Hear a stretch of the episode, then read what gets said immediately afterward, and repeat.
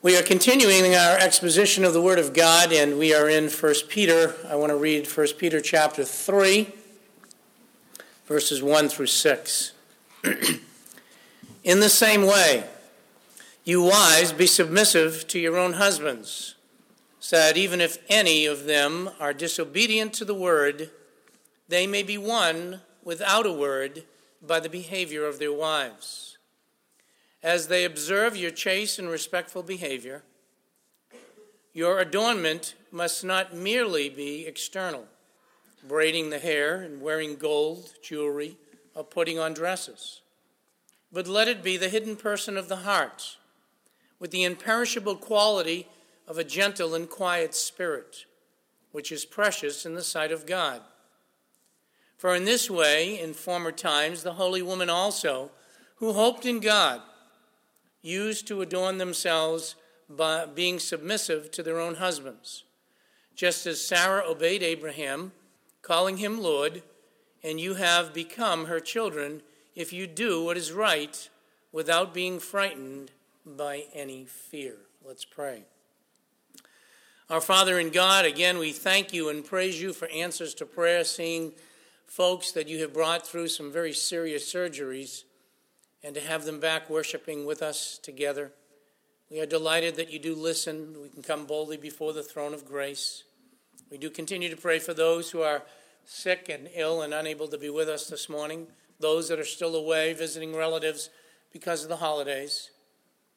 And Father, we want to pray and ask that as we meet here to study the Word of God, and we are reminded, as we have been all morning, of the cost of salvation through the Lord Jesus Christ, we pray and ask that as we get into practical matters, that you'd help us to have an open heart and attentive ears, that the Spirit of God would use the Word of God in each one of our lives to better understand it and you, so that we might walk in a way that's pleasing in your sight. We pray this in Christ's name.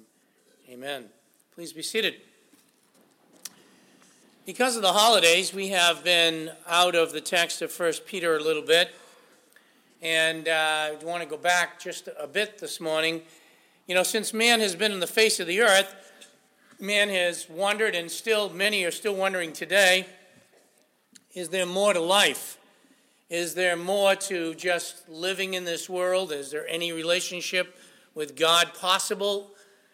And uh, how can that be? And in the Old Testament, they were looking forward because God promised a deliverer, that which we just celebrated, a Messiah, uh, the Christ, who would come, because all men are sinners and have come short of the glory of God, and we are all sinners, and that is mankind. That God made the provision himself, and as Chris referred to it in Romans, it is clear in New Testament and Old Testament that is the gift of God.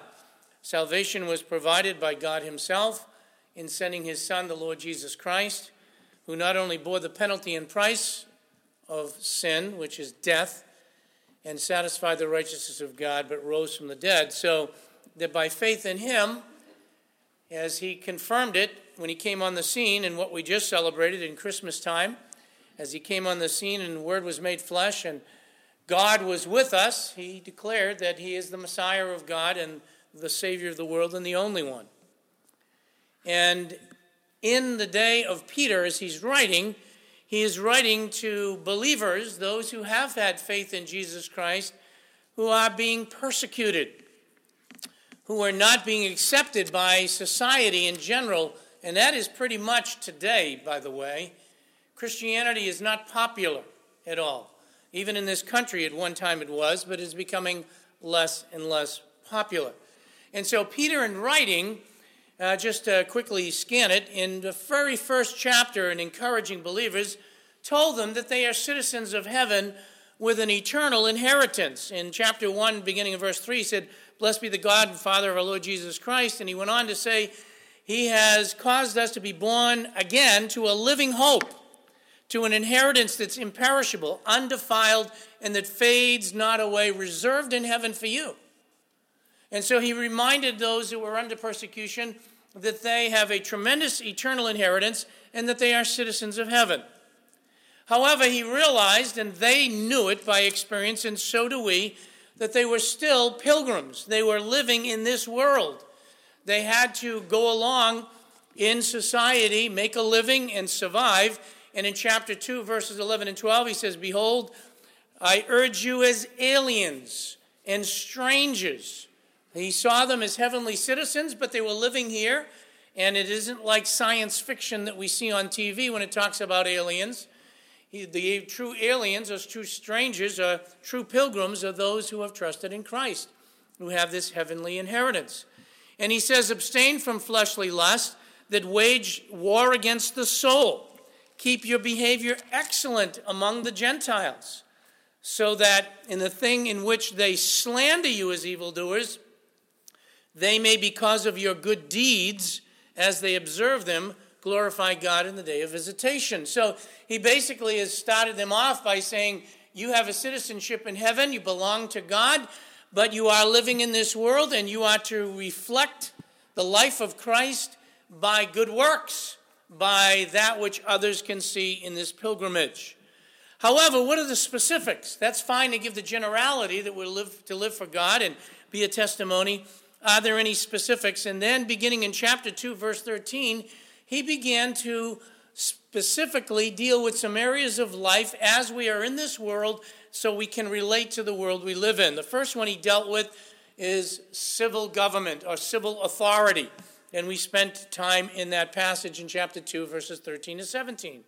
But the bottom line came out in verse, one, uh, verse 13, right at the very first word submit yourselves for the Lord's sake. So, what he said to them is in relationship to civil governments, we ought to place ourselves under whatever authority God has allowed to be over us because he has allowed them to be there.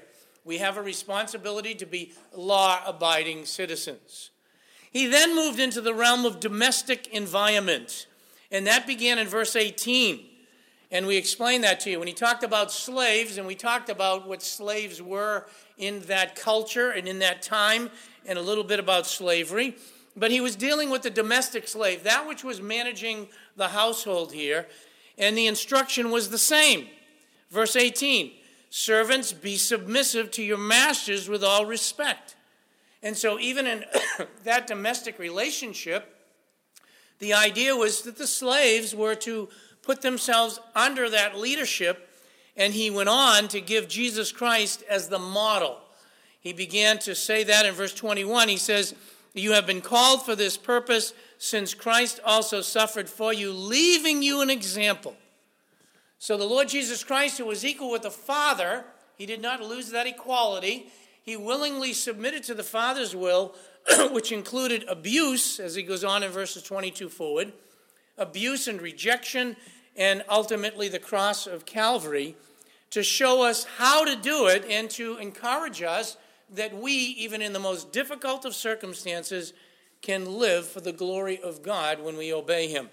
So the summary of that was basically that we ought to have a humble life that's pleasing to the Lord. And even as I gave a message last week in relationship to the new year, we talked about that we ought to be seeking above everything else to be pleasing to God in all that we do. So he now moves into chapter 3, and he's going to go into the area of husbands and wives. He's still in the area of domestic responsibility, and he is going to deal with the wives first. So, husbands, do not turn off your ears. Do not go to sleep on me. Some of you are there already, but wake up, and same thing with the wives. Why? I think it's very important today in our society in 2015 that we understand God's perspective. I, don't, I think there's often still much confusion even in the area of husband and wife relationship. In fact, in the bulletin, I don't know if you noticed, we always have birthdays and anniversaries. And today you'll see in the bulletin uh, Re- uh, Becky, uh, Rebecca Cooper. Not yet. But this afternoon, uh, uh, Eric Cooper and, and Rebecca Schley will be married, and Chris and I will be there involved in that wedding. That'll be this afternoon, so she will be involved, and so we'll be involved in a wedding today. But let me give you some background, first of all, to the culture. It's important to understand the environment, again, even in this area that Peter is talking to. It is not like the United States of America. That is not the condition that was existing at the time that, first of all, Peter was talking. We need to understand that when he was talking in this day and age, women uh, First of all, were involved mostly in arranged marriages. They didn't pick and choose for the most part. Their marriages were arranged, and they basically got the husband that was arranged by family affairs. They were also treated with little value. In the day and age that Peter was writing, women were looked down as almost second class citizens. They were treated with very little value. In fact, if you go and study at that period of time, the husband was looked at as the master of his home, and he had the power of life and death in that home. You need to understand that. That's a reality. That back then, the husband had the power over his slaves over his wife, and over his children. And simply at his spoken word, they could be put to death. That was the society that Peter was speaking in. Most of the women stayed at home. Some of them were very virtuous, like is spoken of in Proverbs, and did a lot outside of the home, but they basically took care of the family and they were stay at home moms. They had very few friends of their own. That was in that society that was not spoken of. They didn't have their own friends. They might have met at the well and certain things like that, but they did not. And when it came to religion, when it came to the gods, quote unquote, the women basically accepted the religion and the gods of their husband. That's the way it was understood. In the home, that basically if the husband followed after certain gods, the woman just went along with that for the most part. Uh, they were not part of the educational system for the most part, and they were certainly not to be involved in the politics of the day. And so that was the culture in which Peter was speaking at. And to understand that is important because with that cultural uh, environment around, the gospel of Jesus Christ came on the scene, and salvation was preached where Christ was found to be the Savior of the world. And salvation was in Christ and Christ alone. That is still the same message today. But in that gospel message was also that there was no distinction between master and slave, there was no distinction between male and female. And what would happen, which is not uncommon today, this is also true, is many times the women responded to the gospel, not the men. And back in the day that Paul is preaching, you had women with that cultural, and that is just a real synopsis of it, living in that culture, and they had come to trust in Christ. The women were saved, and they had believed on the Lord Jesus Christ, and many of their husbands had not come to Christ. They were still pagans they did not believe in the Lord Jesus Christ. They were not even interested in the things of Christianity. In fact, Christianity, as you know, under Rome, was viewed as radical, it was re- uh, viewed as rebellion, it was re- uh, viewed as even cultic when they talked about Christianity. And uh, society, both religiously, politically, economically, socially, all of those conditions was really turned upside down. So you had a situation where wives were coming to trust in Christ. Now, what are they to do? They had this environment that they were living in, they've trusted in Christ. How are they to act? How are they to live as heavenly citizens while on this earth? Well, before I get into the detail of the passage, I also want to make some other things that I think need to be heard very clear this morning. I want to give you some clarification on the scriptures.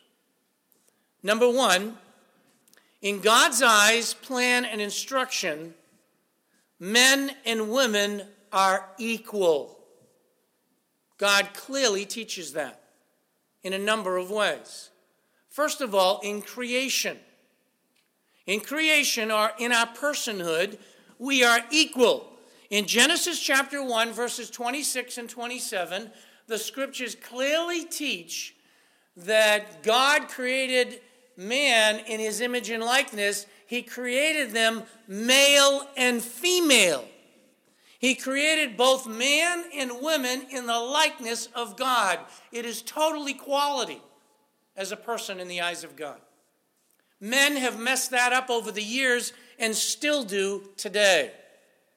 But the reality is, the scriptures teach equality in creation. Secondly, it teaches you, we should turn to this one. Keep your finger in 1 Peter. Go with me to Galatians chapter 3. The scriptures clearly teach equality in access to salvation. In access to salvation. Galatians chapter 3. Now, this has been also abused, this particular passage but you need to understand that this is what it teaches. As far as access to creation uh, to salvation, verse 28 of chapter 3 of Galatians, there is neither Jew nor Greek. There is neither slave nor free man. There is neither male nor female, for you are all one in Christ Jesus. That is clearly teaching that a believer in Christ is equal. Doesn't matter whether you're male, doesn't matter whether you're female, doesn't matter whether you're slave, doesn't matter whether you're master, doesn't matter whether you're Greek, it doesn't matter whether you're Jew. Makes no difference in the eyes of God when it comes to salvation. it is absolutely equal. Men are not better than women, women are not better than men, or anything like that. Also, we see in our passage in 1 Peter chapter 3, though it is next week's message, I want you to see that men and women are equal in their destiny in Christ. In chapter 3, look at verse 7 for a minute. You husbands, in the same way, live with your wives in an understanding way, as with someone weaker, since she is a woman, and show her honor as a fellow heir of the grace of life so that your prayers will not be hindered. And we'll talk about that next week. But you want you to see right away fellow heirs of the grace of life. So we're equal in creation, we are absolutely equal in salvation, we are absolutely equal in our destiny uh, that God has planned. And we are also equal even in marital rights. That one needs to be heard by everybody today. I will read it to you. You don't need to turn there. But for example, in 1 Corinthians chapter 7, no matter what the world is preaching, here's what the scriptures say The husband must fulfill his duty to his wife, and likewise the wife to her husband. The wife does not have authority over her own body, but the husband does. Likewise, also the husband does not have authority over his body, but the wife does. There is equality there, even when in, there's a marriage. When you come together, basically you are giving yourself totally to that other person. And so that needs to be understood. The scriptures clearly talk about equality on that level, and we need to understand that before we go any further. It also should have been obvious to you already, unlike our world is thinking today, and by the way, there are still societies, unfortunately, today that treat the woman in very disrespectful ways and like they're subservient in a way that they are just like a slave. The scriptures do not teach that. But also, it does teach this distinction. Clearly, I don't care what our society is talking about today. The scriptures clearly talk about gender. He created them male and female. That is the way it is, folks. By God's design, He has created male and female, and that is His plan. And in physical function, we can see it not only in the scriptures, going all the way back to Genesis, but you can see it. It's so obvious today. I watched a program, I've shared that with a couple of people a few weeks ago. And in that program, they had a doctor on, it was a woman, and she had a son, and her son, I witnessed it uh, right there on the TV, asked her, asked his mother whether he was a boy or a girl, and this doctor turned around and said, "Whatever you want to be today is what you are." That's a true story. Listen, the scriptures make distinction between male and female. And you don't need to be a genius to figure it out. I don't need a PhD or a doctor of anything else. The scriptures said, Men will labor in the fields and toil, and it'll be against him and women will labor and bear children. And to this day, the women are bearing children. There is a distinction. In fact, I just saw someone that's getting ready to deliver a baby just walk in from the nursery, probably ready to go. Okay, but that's true. In our roles, then, what was the design? The women were to be a helpmate, a complement. And by design, God had a design that the husband would be the leader in the home. So the scripture t- treats women with dignity and on equality and not like some of the cultures do today, and unfortunately, sometimes even in the United States of America, and unfortunately, sometimes even in the Christian home. There is equality, and with dignity, we are to treat women that way. But there are some distinctions that God has given, and it won't be that difficult to understand. In our text, we see it. It starts off by saying, in the same way. Look at it. In the same way. What do you mean, in the same way? First of all, he's just talked about slaves in the domestic environment. Verse 18 Servants, be submissive to your masters, and then gave the example as the Lord Jesus Christ being the model of that. In civil authorities, we saw that also in verse 13. So, in the same way as the slaves were, so if we understand what has already been taught from this pulpit and what has been taught in the Word of God, what it means to submit in verse 13, it doesn't mean that the government was godly. It doesn't mean that it was the best. It doesn't mean that the servant was under a master who was not abusive. It doesn't mean that the servant was not at an equal level with the, the master at all, but in relationship to what? their position only. So, in the same way, then we will understand this has to do with role, not equality. Our is confused that today. They think anytime you're talking role, I can do anything that a man can do, a man can do anything that a woman can do. I cannot have a baby. I can be involved in the process, but I will not deliver a baby. Not unless somebody else tries to intervene and mess everything up but it won't happen naturally. It has to do with role, it has to do with the function in the family. Just like on a job, we gave the application when we were talking about servants. On a job, there needs to be somebody who's involved in the leadership of that. There needs to be others who take different positions, and we all experience that in our jobs. And there, there are roles to take place. That is the same way that it is dealing with here. It is not dealing with less equal. It is not dealing with uh, less dignity at all. It is simply dealing with it the same way it did with the slaves and the same way it did with civil government. It is dealing with it in the position of roles and function only. And what action? It is a present participle, and they are clearly to what? Be submissive. To be submissive. That is the role that the wife is to have. What is that? Let me remind you. It is simply to rank yourself under that person's authority. That's all it is. That that person does have the authority as the leader in the home. And I want you to notice this. It says to your own husbands, not to somebody else's. To your own husband. That is the responsibility. Why? It's talking about the home. Why is that significant? Here's another reason I believe it's significant. He is not saying women are subjective to all men in all circumstances in general. That's not what it's teaching. But people take it that way.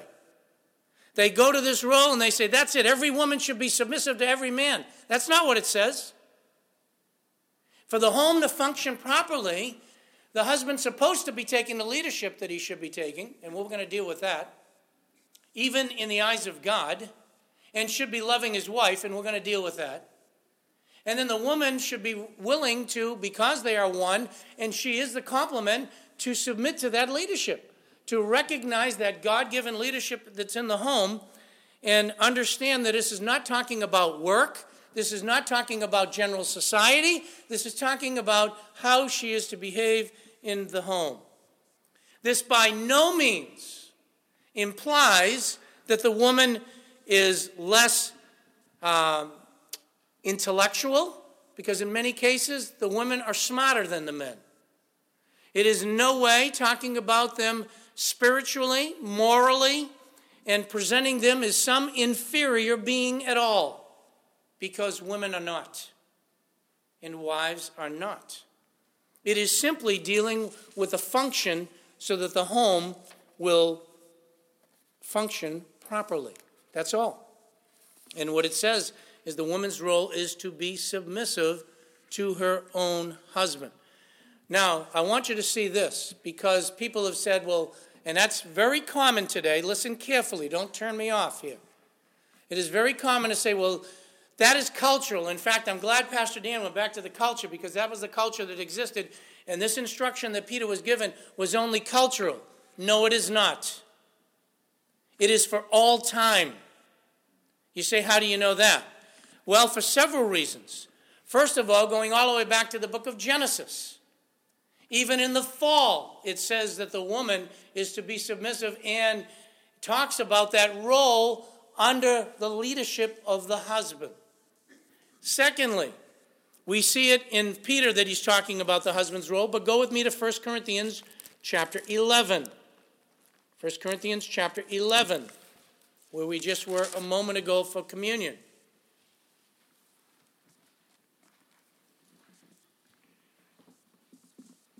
But I want you to understand verse 3. Watch. But I want you to understand that Christ is the head of every man, and the man is the head of every woman, and God is the head of Christ. All that is talking about is function. Is not, according to Philippians, Jesus Christ and the Father one? Yes. Isn't it according to the book of John? Yes. However, the Lord Jesus Christ willingly submitted to the will of the Father, going all the way to the cross.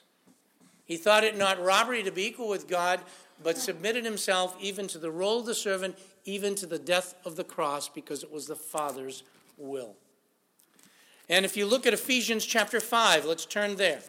That was the response not the responsive reading, but the opening passage this morning. I want you to see that this is God's design, not culture. It is God's design. Ephesians chapter 5, verse 22. Wives, be subject to your own husbands. There it is again, as to the Lord. Why? Here's the reason. He doesn't say because that's the culture of the day that Peter's talking about are, in this case, Paul. He says, For the husband is the head of the wife, as comparative language, as Christ also is the head of the church. Is Christ the head of the church? Yes. Am I to submit as a pastor to the head of the church? Yes. Why? That is his role, not mine. And as that is true, his comparison has nothing to do with culture it says, is the same way he himself being the Savior of the body. And then he goes on to talk about the, this is a mystery, the whole relationship of the husband and wife, by the time you get down to verse 32, that it's a representation of Christ.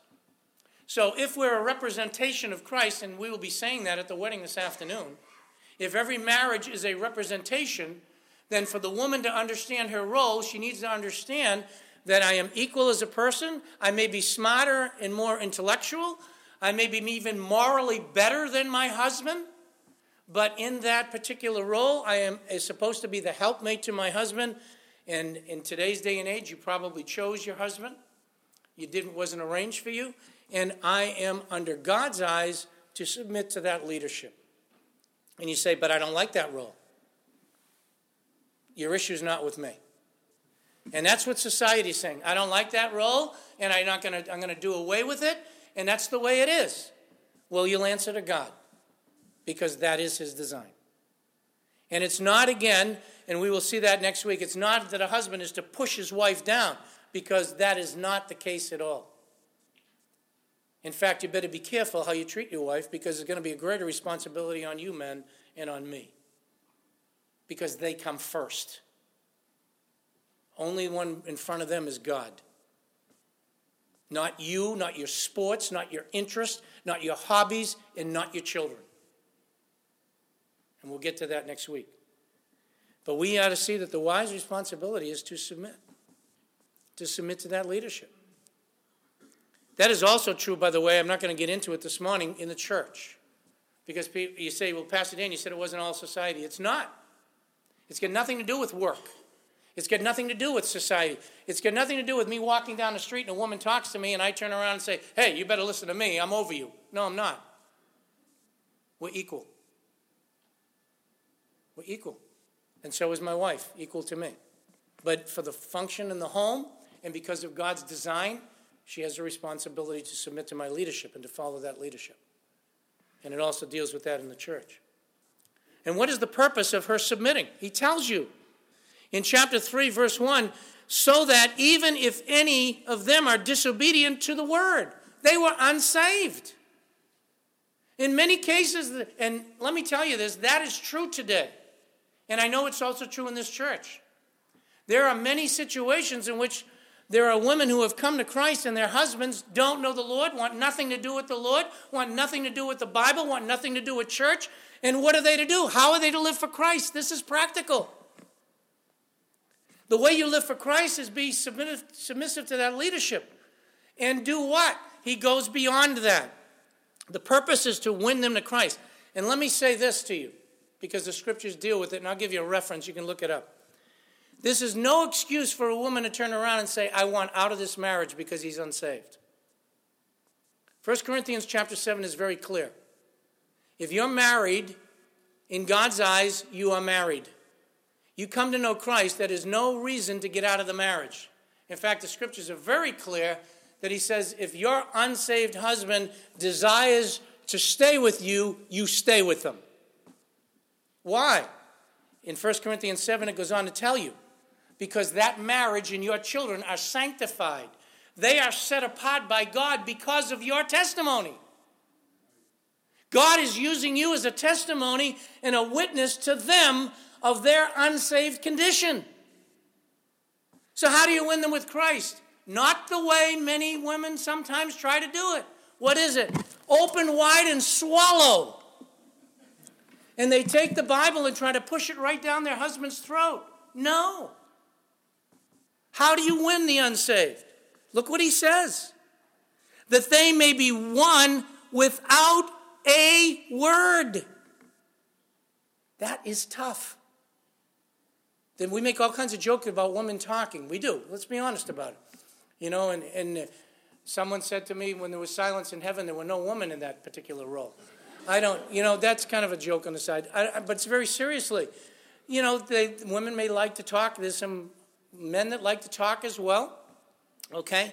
But the bottom line is, you don't browbeat your husband and, well, if you just would come to Christ, you wouldn't behave that way. You wouldn't go where you're going. You wouldn't do it. If you just listen to me, what are you doing? You're not being a testimony before them. But the testimony of a wife is one who realizes I cannot pressure him into conversion. You know what? None of us can pressure anybody. That's one of the biggest problems with evangelicalism today. We put so much pressure on somebody and use so many words. You know, we walk up to, would you like to go to heaven? And, you know, of course, they're going to turn around and say, no, I don't want to do that. Well, just do this. And then they don't want to do it, and then you try to pressure them on. come on, come on, come on, come on. And what is a wife to do? Not behave that way. Simply let them see the life. For a wife to be submissive to a husband that doesn't know the Lord is very difficult. Very difficult. So, what are they to do? This is the key. A, submissiveness. B, your character. Verses 2 through 4. As they observe what? Your behavior. See, let them be won how? By your behavior. How do you behave as a wife? Do you still treat your husband the way you should? Do you look to his leadership? Do you respect him? You say, I have no respect for my husband. Maybe you don't have a biblical perspective. Well, he doesn't obey the Lord. Neither did these men. Remember what we just learned about the servant? The servants were under a situation, look at verse 18, not only to those who were good and gentle, but to those who were unreasonable. There are many women who have unreasonable husbands. They, they do. And what should they do? Win the husband by the behavior. There is nothing more of a testimony before an unsaved husband, ladies, than to see someone that come to Christ and you be more Christ like in that home and you treat your husband like he should be treated. In time, God will work through that testimony. How do you know that, Pastor Dan? Because he says so. He says, as, as they observe your chaste and respectful behavior. And verse 3 has been confused by Christian ladies. Your adornment must not the, and I like the word, it isn't in the original, but that is the implication, merely external. People think that women should not braid hair or put on jewelry or wear nice clothing. Are you kidding me? That part is part of what is attractive to a man. It doesn't say don't do that. There are women that don't wear any makeup at all because they said the Bible doesn't want women to go wearing makeup or, or getting into nice clothing or, or wearing jewelry. Not at all. But that isn't the only way you win your husband. Let him be the contact. That's the whole point. You should be attractive to your husband. And it should be, well, excuse me, that way. So he uses three things hair, jewelry, and clothing. The point is that proper value should be on the inner person, not just the outer person. In men, young men, that's what you should be looking for in a young lady the quality of the person and what type of person. So when you do say I do, you understand. What type of person is it to be? Well, time is really getting away from me here, but, and it was interesting. I knew it was communion. I said to my wife, I don't know if I can get us all in. She said, Make it two pot. I said, I will never make this two pot. This is the woman. If I do two pots and the woman and one pot of the men, I'm in trouble. So I won't do that to you. But, uh, so allow me a little grace here. But what, what are we saying? He goes on, let me get to the, the issue here. In verse 4, it says, But let it be the hidden person of the heart. What is that hidden person of the heart? The one that's obedient to Christ, the one that wants to honor Christ in all that she does, who takes care of her husband, who takes care of her children in a way that honors Christ. That will be noticed. Let me tell you, in our society in 2015, it is rare to find a woman that just wants to honor Christ and behave that way to her husband. Most just want to go out, just like the guys, and be involved in the world and could care less about their home. What type of spirit? He says, with the imperishable quality of a gentle and quiet spirit. Gentleness is not a sign of meekness. Uh, not, excuse me, not a sign of weakness. It is meekness. Listen, what the wife should have is that type of gentle spirit. And I, I found something interesting in my study. I'll just give it to you quick. I won't turn you to the references, maybe I'll give you them. But they're all in the book of Matthew. This word that's used here, gentle, is only used three other times in Scripture. It's interesting. Twice, it's in reference to Jesus Christ. Come unto me, all you that labor and are heavy laden, and I will give you rest. You'll find rest for your souls. Why does he say? His burden is light, but he's meek. It's a picture of the Lord Jesus Christ. In Matthew 21, verse 5, it refers to Jesus Christ as a meek person. And the only other time it's used is in the Beatitudes in Matthew chapter 5. The meek of the world. So, what is a woman called to do? Have Christ like character in your life. Was Jesus Christ weak? By no means. He was very strong. Was he different from the world? Absolutely. He pleased the Father at all times. And how did he win people over? By preaching the gospel? Yes. But by his behavior, by his actions, by what he did as he preached. And the bottom line is listen, let me put it to you this way as time's getting away from me. Ladies, your best evangelism that will attract an unsaved husband is your godly conduct in the home. It is what will attract others to the gospel who don't know Christ. It is of great worth. It is expensive. In fact, that's the word that's used here.